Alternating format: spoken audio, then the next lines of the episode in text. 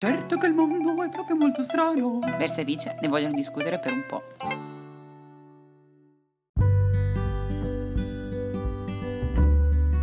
Nell'episodio di oggi parleremo di un tema a me molto caro, gli ecovillaggi e il co-housing, che talvolta vengono soprannominati l'altra Italia.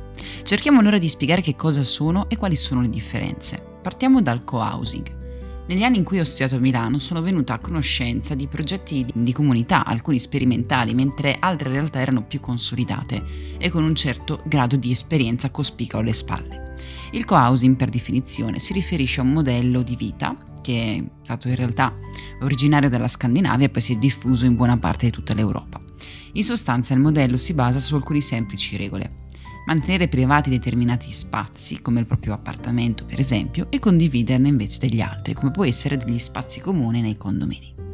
Non esiste un corrispettivo italiano per questa parola inglese, ma fa parte di quelle realtà chiamate generalmente di comunità intenzionali dove persone o intere famiglie si accordano tra di loro per scambiarsi favori, aiuti e condividere momenti specifici della loro quotidianità.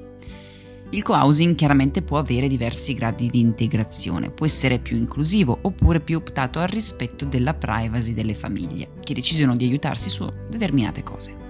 Il co-housing comunque nasce come realtà, forse più in Italia, eh, di quartiere e più in piccolo può essere anche una realtà di condominio. Se ad esempio all'interno del condominio ci sono tanti bambini che frequentano la stessa scuola o scuole vicine, le famiglie potrebbero organizzarsi per svolgere il servizio comune di trasporto e accompagnamento dei bambini a scuola e a casa, oppure se si è nel condominio e ci sono diverse persone anziane, il buon vicinato potrebbe organizzarsi per prestare a turno aiuto nelle faccende ad esempio domestiche o nelle commissioni per queste persone. Possiamo dire che con la pandemia il senso di aiuto, soccorso non è andato diminuendo in queste realtà, dove questo spirito era anche già presente, anzi forse si è anche diffuso.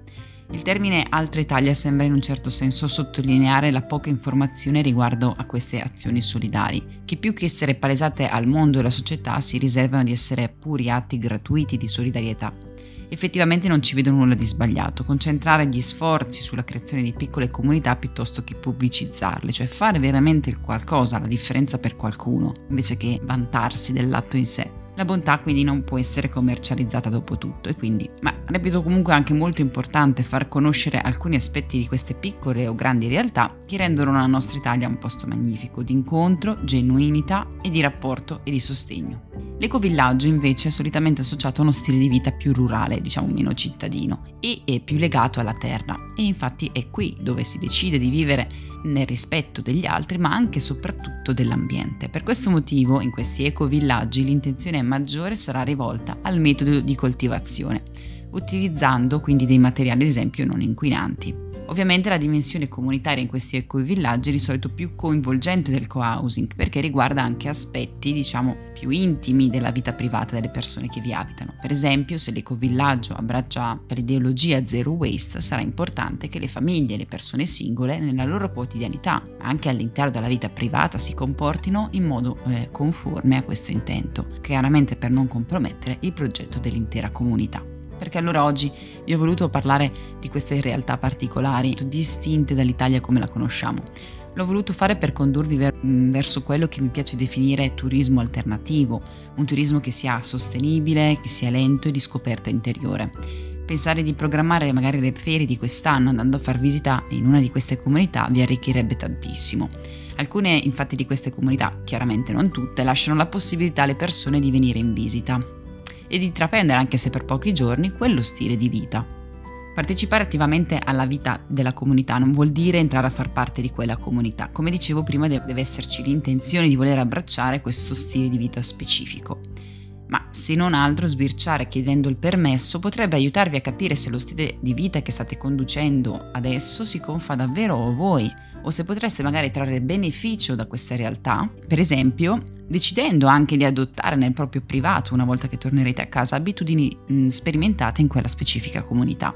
È difficile dirvi come potrebbe essere provare un'esperienza di questo tipo o indicarvi quali comunità fanno più al caso vostro. Il consiglio comunque è che se ti senti attratto o curioso di questo modo alternativo di vivere, potresti sempre andare a sbirciare il sito ecovillaggi.it per dare un'occhiata. L'argomento curiosità chiaramente di oggi presentato così forse vi sembrerà anche un po' scarno rispetto agli altri episodi, ma l'intento è proprio voluto e per, perché volevo portarvi ad approfondire in autonomia questo argomento, senza darvi versioni o opinioni personali, ma soltanto attraverso informazioni basilari potete capire se l'argomento potrebbe interessarvi e di conseguenza io spero lo facciate e andare a scuriosare. E magari qualcuno di voi sentendo questo podcast mi auguro potrebbe effettivamente mm, essere spinto a provare una strada di questo questo tipo. Per questo episodio era tutto, io come sempre da qui sono Versa, vi saluto e ci vediamo alla prossima. Ciao ciao!